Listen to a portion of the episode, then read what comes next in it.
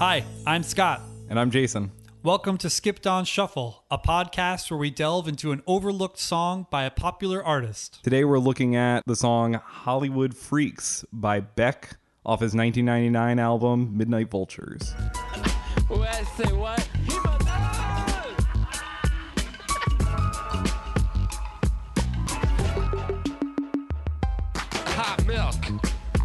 Tweak my nipple. Champagne and ripple. Shamans go cripple. Sales go triple. We drop lobotomy beats. Evaporated meats in high-tech streets. We go solo. Dance floors and talk shows. So this record came. I mean, Odelay was was Beck's huge breakthrough that you know all of a sudden brought him to the spotlight of of, of critics and and and music listeners. Like, but for me, this was this was the first Beck album that I actually like really really loved.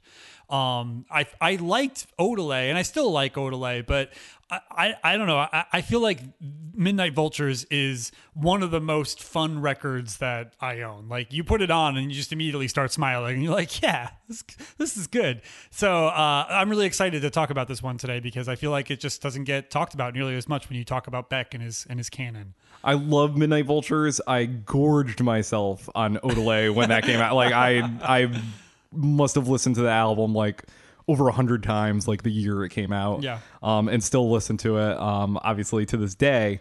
Um, but I probably more often put on Midnite Vultures now. Right. Um, I, I feel like there's something like Od- Odelay is in a certain time and in a certain place, but I feel like Midnite Vultures, there's something timeless about it.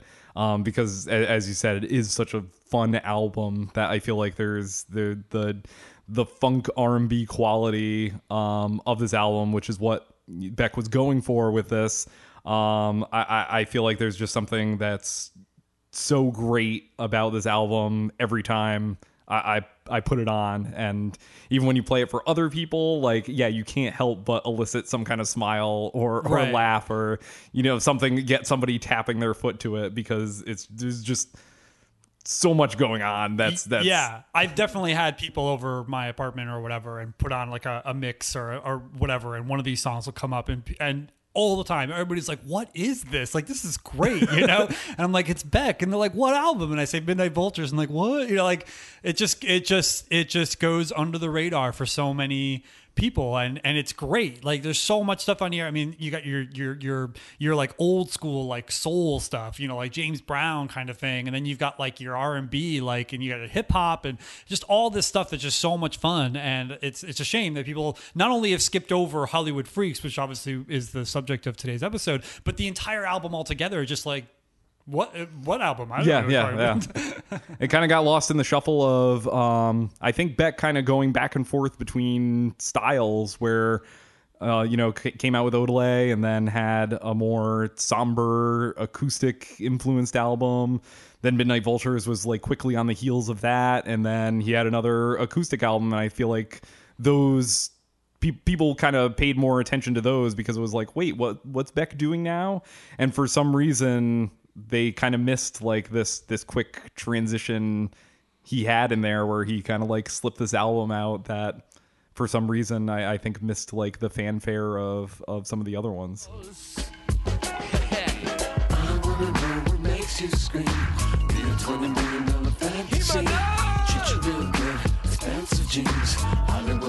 On the Hollywood scene. Guys, you're real good if you want my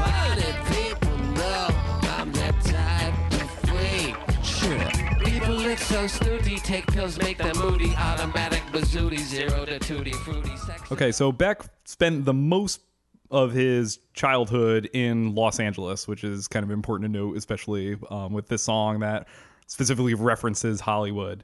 Um, so his father is this famous composer, David Campbell.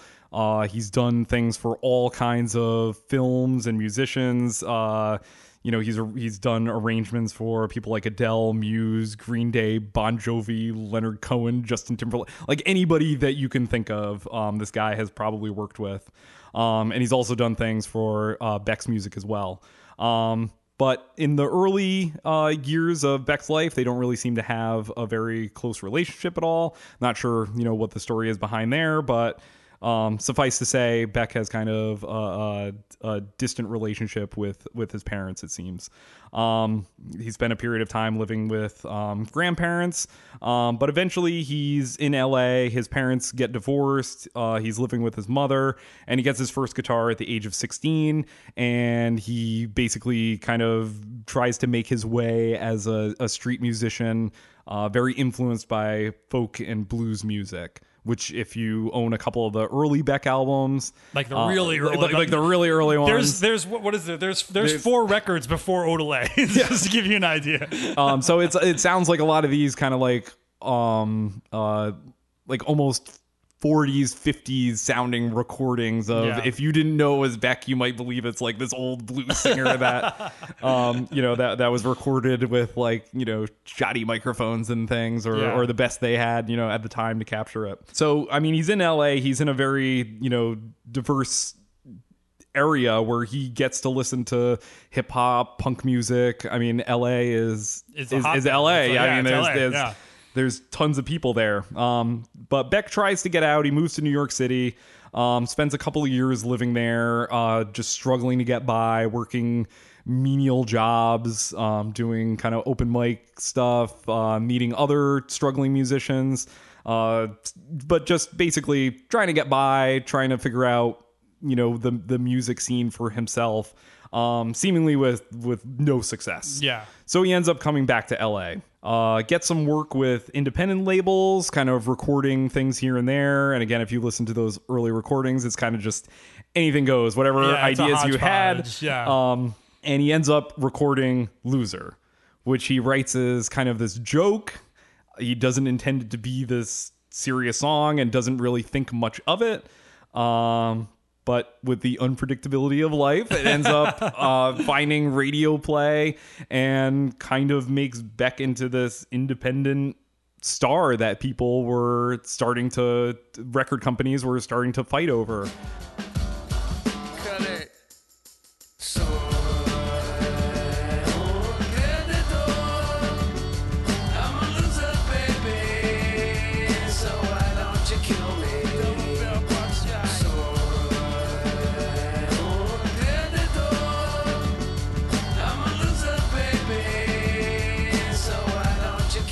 So this bidding war ensues, and eventually he um, gets signed with Geffen Records and has this interesting non-exclusive contract where he can keep releasing um, some of his more strange stuff, whatever you want to call it, Yeah. um, but can keep working with these independent labels that he's built this relationship with. Right. So, Um, so I mean, it, sh- it should be pointed out that I, I mean, I mean, I, I don't know how much of this is urban legend or how much of this is is is is put on by Beck as sort of like a character development kind of thing. But uh, at the time, he was he was basically like a homeless kid. Like he Yeah. was he was dressed in rags. He was he had long scraggly hair. He looked like he hadn't showered in weeks. You know, I imagine him like going into to, to Geffen Records, you know, with a bunch of suits, and there and he's like sitting there like, well, what am I doing here? You Yeah, know, like, yeah. you know, I mean, he yeah he lived that kind of Yeah, he like lived that- that, that- homeless yeah, that bohemian lifestyle. starving artist kind of lifestyle. Right. Yeah, so so obviously with with a with a very famous, you know, most likely probably fairly wealthy father composer,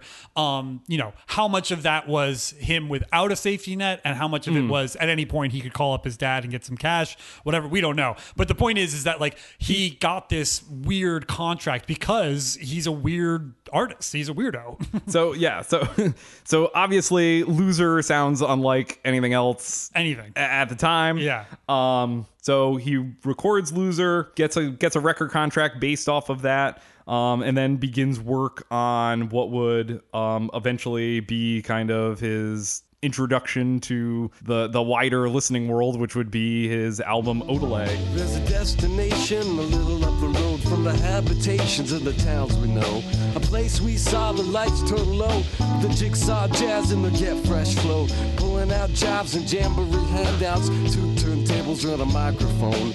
Bottles and cans, or just clap your hands, or just clap your hands. Where's that?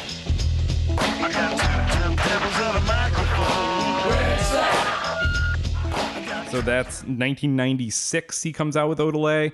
Um, it's described as obviously genre defying. If you've if you've ever put it on, you're like, I don't know exactly what I'm listening to because similar to Loser, it sounds like anything else you've ever heard. There Yeah. is like esoteric lyrics. Everything is there's a lot of sampling going on. Yeah. a lot of things mixed in. Um, he worked with these producers called the Dust Brothers, um, who basically helped him craft this album by by piecing it together. Yeah, it's Um, like it's like a scrapbook album rather than like you know most people when you think of writing a, a record or, or band recording a record they they all get together and they play their they play their instruments. You have a bass player, guitarist, a drummer, whatever, and they record all these tracks and then put them all together and then boom, you have an album. But with this, it's much more geeky people sitting behind a, a mixing console like being like oh wouldn't it be cool if there was a bell here okay let's go to our files and find a sound of a bell and we'll put that in there and then and like, then we'll build yeah we'll yeah. build the song from there. We'll build it. We'll build it up from that from that point. So Odelay comes out,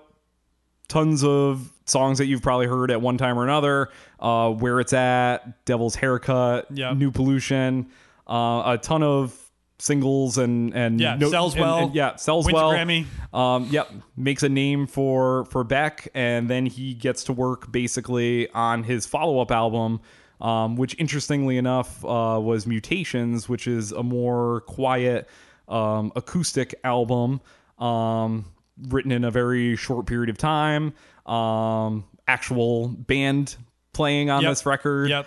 Um, Beck doesn't want to release this as his next next record, um, but the album is essentially finished, and Geffen goes ahead and puts it out without Beck's consent. It's such a selfish way to lose. The way you lose these wasted blues, these wasted blues. Tell me that it's nobody's fault, nobody's fault but my own. Tell me that it's nobody's fault. So it ends up being his next album. Um, And part of the contract is that he has to support it. Like it's not like he can just be like, "Oh, the album came out, whatever." Like he's got to tour, he's got to do interviews, he's got to do all this stuff. Like I think most people tend to think like, "Oh, if a label like took some music and released a record, like that would suck." But whatever, it's out there. You know, it's like they don't understand that like contractually you have to do all this stuff now to promote it. You know. So I think it makes sense where Midnite Vultures comes in because it gets back to Beck kind of mixing and playing with sounds. Um, and and it's just a very different kind of record for him. Where even though it's in the vein of Odelay in terms of uh, being a, a more upbeat, fun album, uh, it's not the same. I mean, this is someone specifically trying to make like a funk record um who kind of has no experience playing the, you know funk music or, or, or r&b music if you listen to anything prior there's nothing that would give you any indication that uh, R&B is next. that, yeah that he would be interested in doing this or or that he'd be able to to pull it off um so he records midnite vultures puts it out.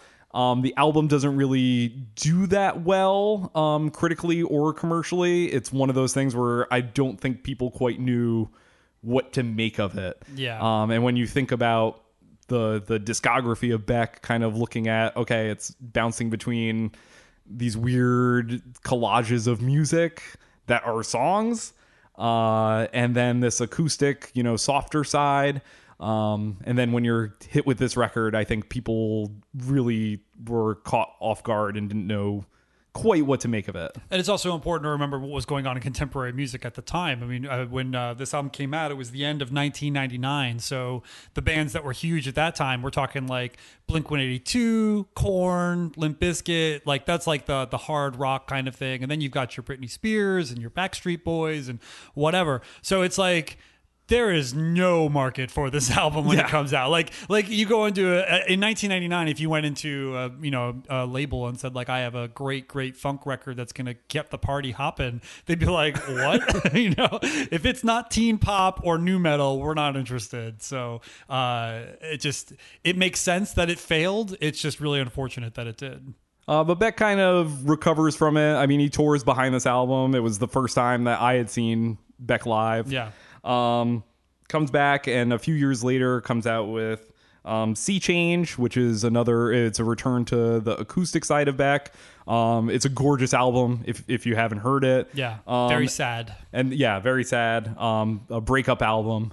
Um, but then he gets back into the groove of making kind of interesting rock music, or at least What- more more heavily rock influenced Yeah, than, than yeah. other genres. Alternative music, whatever you want Uh, to call it. Guero, The Information, Modern Guilt, um, and then there's a long lag in between where he had some health issues, some back problems, um, and then kind of got back to his thing where he comes out with another acoustic album and then another kind of party album Yeah. a- again Right. um, with 2017's colors but what we're going to focus on today is jumping back to midnite vultures and everything that was going on around that period of time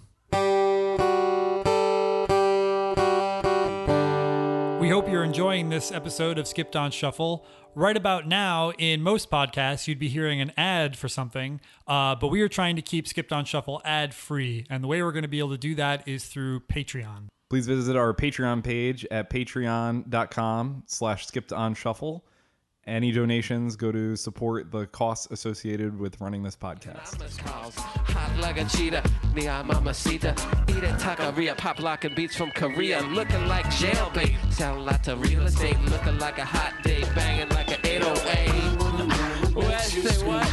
Be a $20 million fantasy. Treat you real good, expensive jeans. Hollywood freaks on the Hollywood scene. Got you real good so when beck sat down to conceive of midnite vultures he knew he wanted to make uh, an funk r&b album. Uh, he actually had a, a pretty serious plan for it and at one point it was intended to be a double album which is kind of hard to, to imagine uh, that'd be a, that's a that's a long party. but but he basically, you know, he knew what he wanted to do and had a ton of songs for it. Yeah. Um, and sat down and very intentionally um, made this album the way it sounds. And I say that because if you put on this album, if you know some of Beck's other stuff, you're going to be caught off guard by the horns or Yeah. prominent keyboards. Like the instrumentation will catch you off guard. The other thing that will probably catch you off guard is the lyrics, which are just as strange as a lot of the other Beck songs, um, but a bit more um, intentional in, in trying to um, kind of. You don't think of Beck as as as a sexy, smooth guy. Yeah, you- you're That- not you're not, not- like Beck, Prince, R. Kelly. Like they, they don't mix together. Yeah. But but he that's what he's trying to do. He's like, no, I, I'm listening to a lot of this music, and there's a lot of musicality in R and B and hip hop and all this stuff, and I want to I want to do that, and I can do that because I'm confident enough in my musical ability to make that work.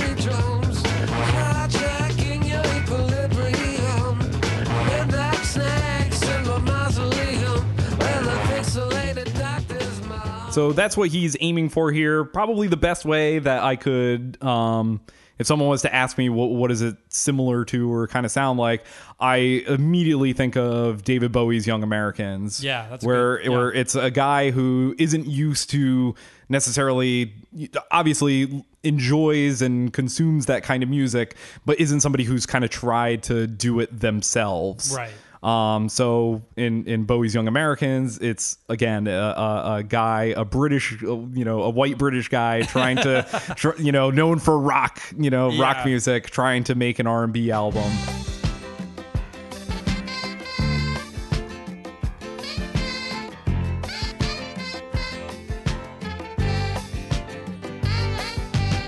They pulled in just behind the bridge. He lays her down. Life's a funny thing. Am I still too young? He kissed the then and there.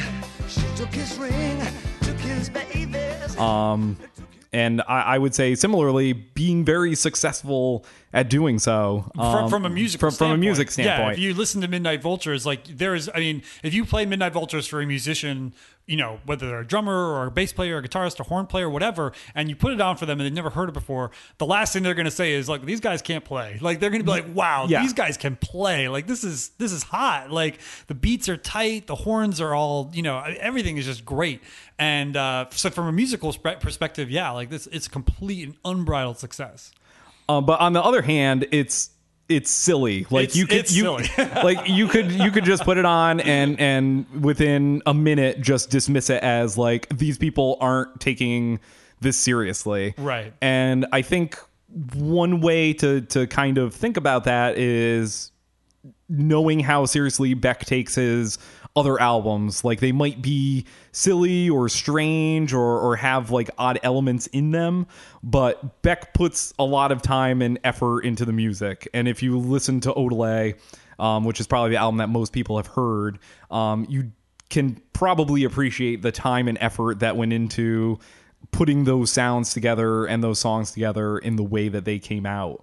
Um, and I feel like that's even more pronounced with Midnite Vultures is kind of the level of craft involved where, um, yes, this keyboard is making this like weirdo sound, but, but it's very specifically put in the song to, to there's, there's something about craftsmanship Yeah. um, that I feel like should be more appreciated with Midnite Vultures. And I, I think in if you listen to Beck's other music, you realize like he is actually fairly meticulous about things, despite the fact that he kind of uses sounds um, that are different than what we're used to hearing in, in popular music. Right.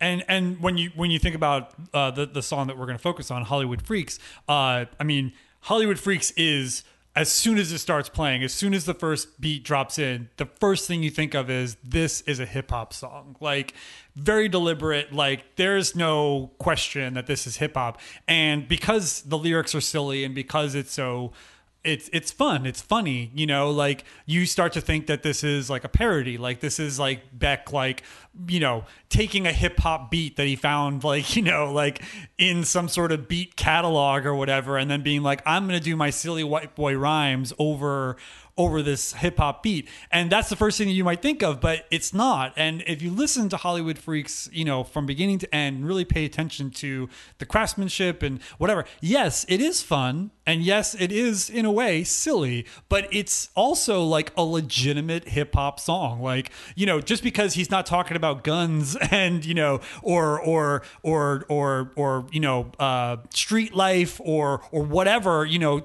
motifs from hip hop you want to put in because he's not talking about those things doesn't make it any less hip hop. Like if I have a rock song where I'm singing about cooking, like sure, like that's not really a popular topic for rock songs, but if it's a good rock song, who cares what the topic is, you know? And I feel like with Hollywood Freaks, it is silly, but it's it's it's a legitimate hip hop song. And in fact, um, he was actually called out by this, and I have a, a quote here about this. He actually uh, was called out. Somebody who said, you know, do you think that Hollywood Freaks is like a parody song? And he said, uh, this is this is Beck's own words. I don't think of that song as a parody at all. There is a fine line there, but it isn't parody. I love the new stuff and the old school. He's talking about like hip hop there. Um, that song to me is just my aesthetic. In my fantasy world, that is the kind of hip hop song you would hear on the radio and hear Puff Daddy rapping in the background. So it's clear he, t- he took this seriously. He was like, I'm writing a hip hop song and I'm going to do it right. And it just so happens to be it's it's a Beck hip hop song, so of course it's going to be you know in certain ways ridiculous. Hot milk. Mmm, tweak my nipple, champagne and ripple. Shamans go cripples. Sales go triple. We drop lobotomy beats. Evaporated meats in high tech streets. We go solo. Dance floors and talk shows. Hot dogs, no dos. Hot sex and back rows.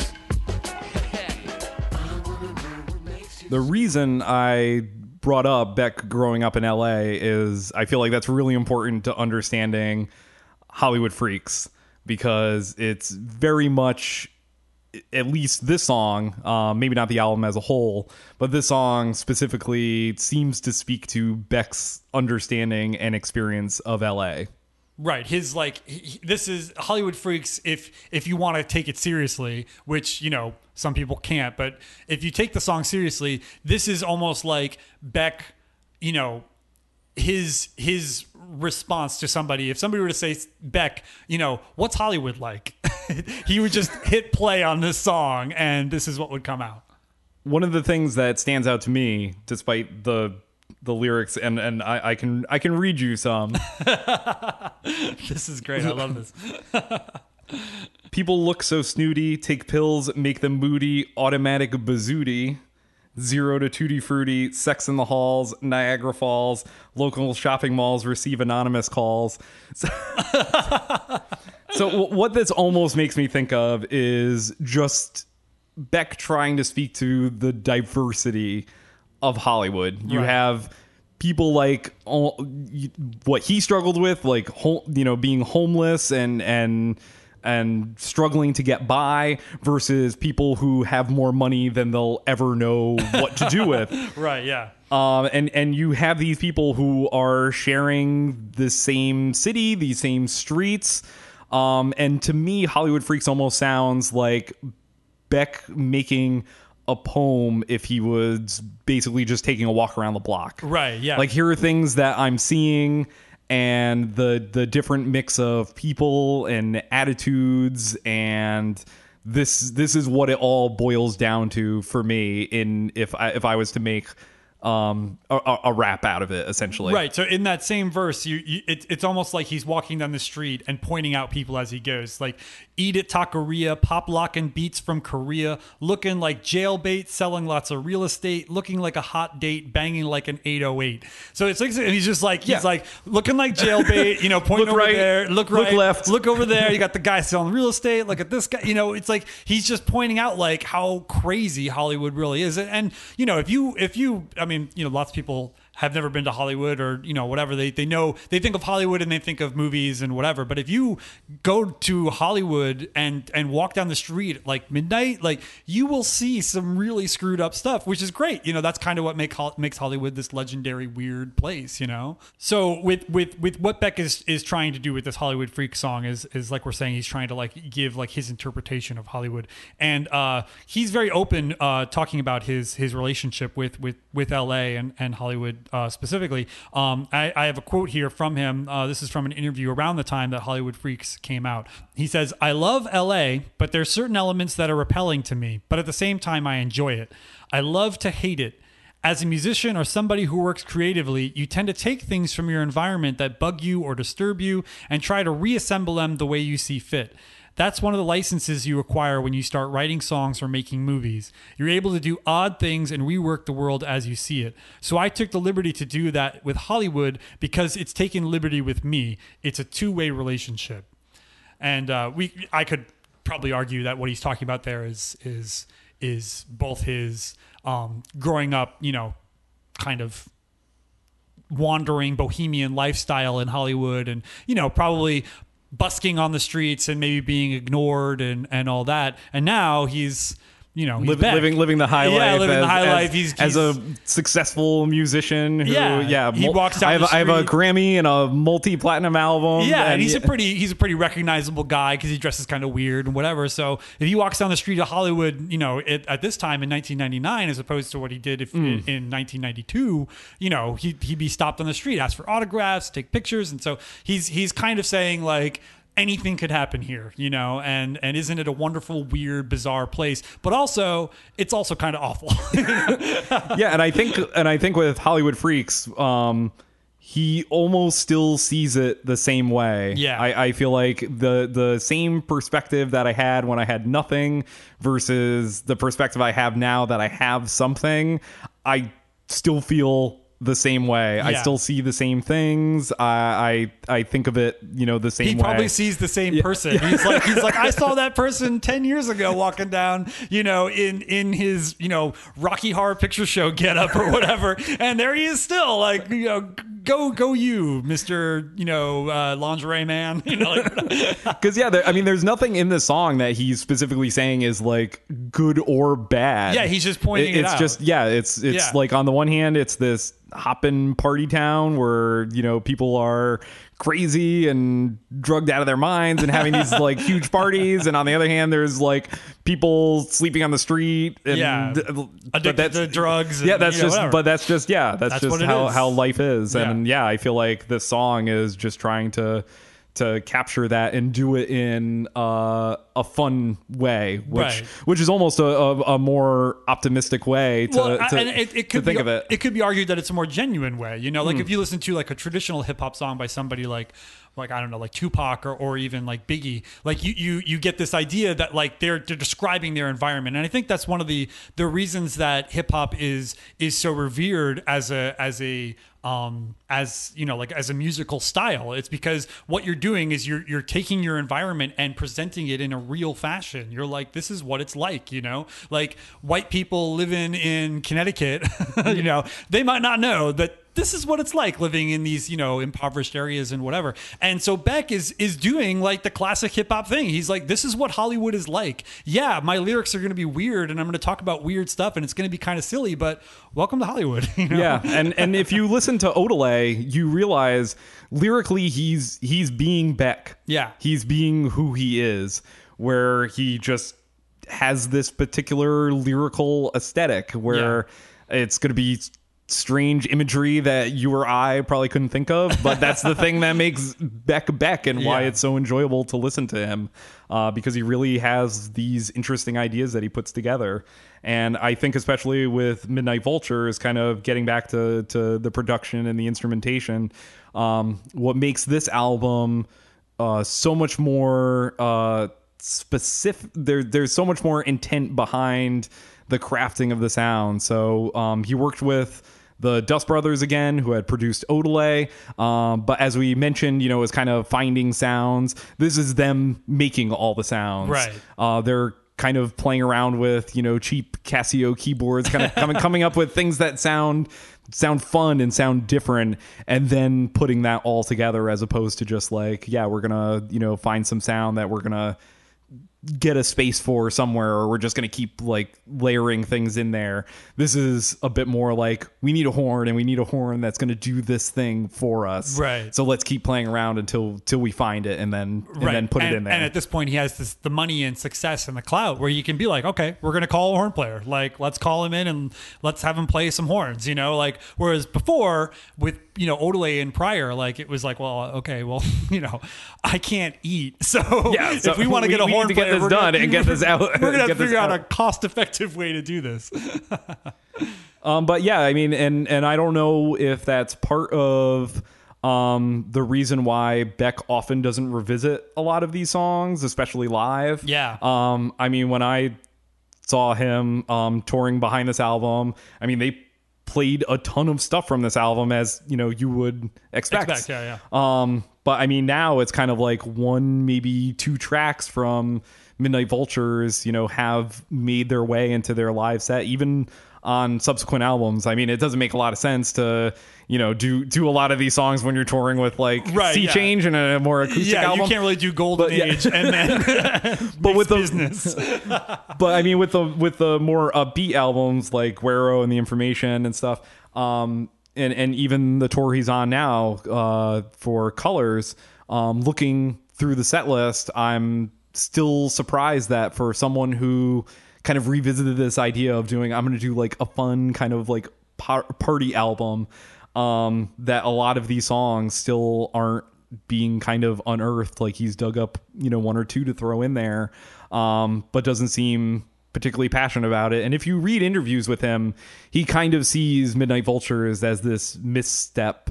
Um, I mean, maybe that's being a little bit more severe, but he's basically, you know, he, he'll say like, I, I don't know, like it's some, you know, I had fun with it. It was an experiment, and it just didn't connect with people for for whatever reason. Right. Yeah. I think I think um, that when we were doing research for this episode, I, I came across a thing where he was talking about he wanted to make a record that'd be fun to play every night. You know, because when you do a tour, you're playing the same songs over and over again every day. And uh, he said he wanted to make a record that his entire band could play every night and still have fun at the end of the tour, as much fun as they did on the beginning of the tour. And uh, and I mean, for for me, from that standpoint, it's you know it's a success. Like it's a successful record that gets across that particular uh, emotion. But it is a little weird that you know he's not going back because once again, like like I said, I I this these songs come on when I have people over and everyone loves it. Like they're like, this is great, you know.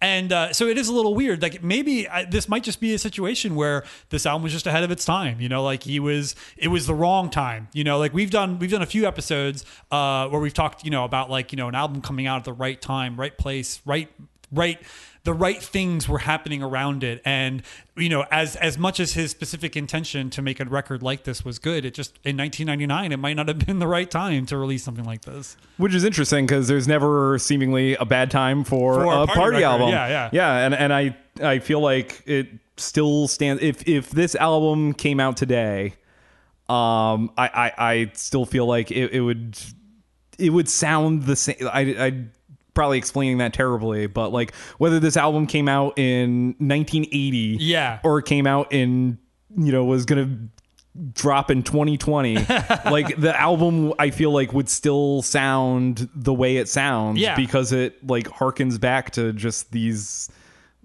you know classic influences that he had listening to just you know people like George Clinton or you know listening to like a lot of the early Prince albums and and stuff like that where he was really trying to to channel that kind of those those great R&B songs that don't seem to to ever age. Like when you can throw them on yeah at a party and it doesn't matter that this song was from you know 1975 and there's this other song from 2005 they go together because they're fun and people like to have fun and listen to them. And yeah there's just i i feel like there's something about this album that got lost. Like people almost forgot. Like you could just make an album and have fun with it. You don't need to you know you don't need to make like a, a profound statement or be trying to to sell copies. And i feel like bringing up kind of the other bands that were popular at the time it's like you know bands were competing to be like oh we're gonna be harder or more edgy than like this band. You know we're gonna be like a little more like rough around the edges um or you know for like the boy bands britney spears We're kind of stuff that was going on yeah we're Yeah. we're basically gonna like sell as much as we can and be Yeah. like as commercial as possible that there's there's something to be said for making an album for the pure joy of making an album where it's I love these couple of genres like funk R&B that kind of stuff and and I'm I'm just going to go for it. I'm just going to do this album and doesn't matter because I I I love it.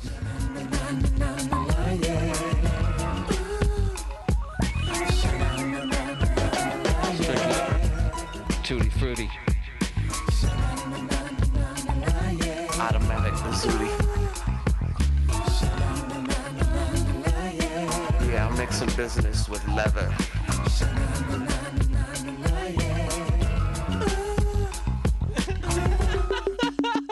So you know, uh, when we were we were we were talking about you know, okay, we're gonna do a Beck song, you know, uh, for a Skipped on Shuffle episode. We're gonna we're gonna you know what what should we do? What what should we talk about? What should the theme be?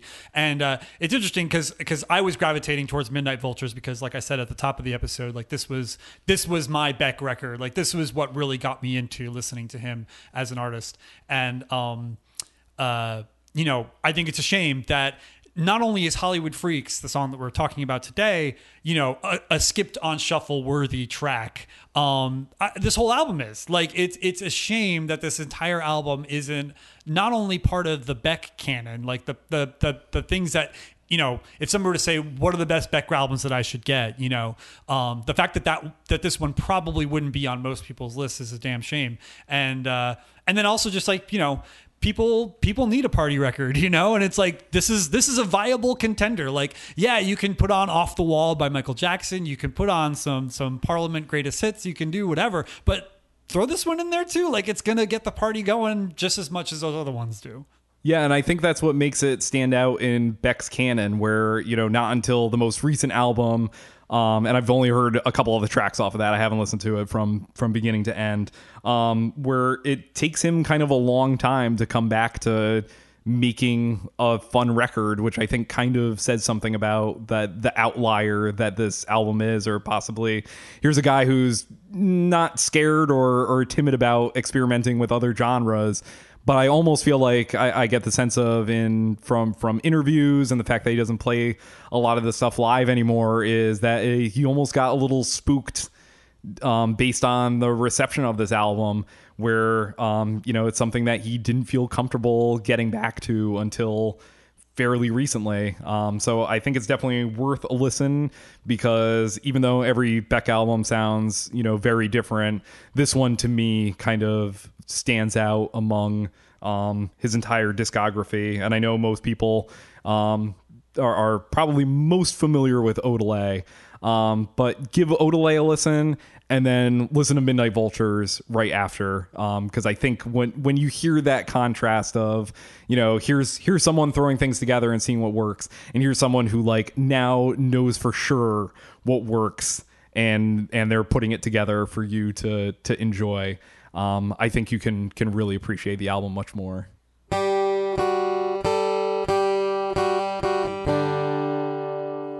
Thank you for listening to this episode of Skipped on Shuffle. Be sure to visit our webpage at skippedonshuffle.com where we have a blog and links to our social media Facebook, Twitter, Instagram, and also a YouTube page where we perform the songs that we discuss in these episodes. We are trying our best to keep Skipped on Shuffle a ad-free podcast. So if you are interested in helping to support that, please visit our Patreon page, which is patreon.com slash skipped on shuffle. Uh, any donations that come there could go straight to keeping uh, Skipped on Shuffle a ad-free experience and go straight to paying for the various costs that are associated with running this podcast.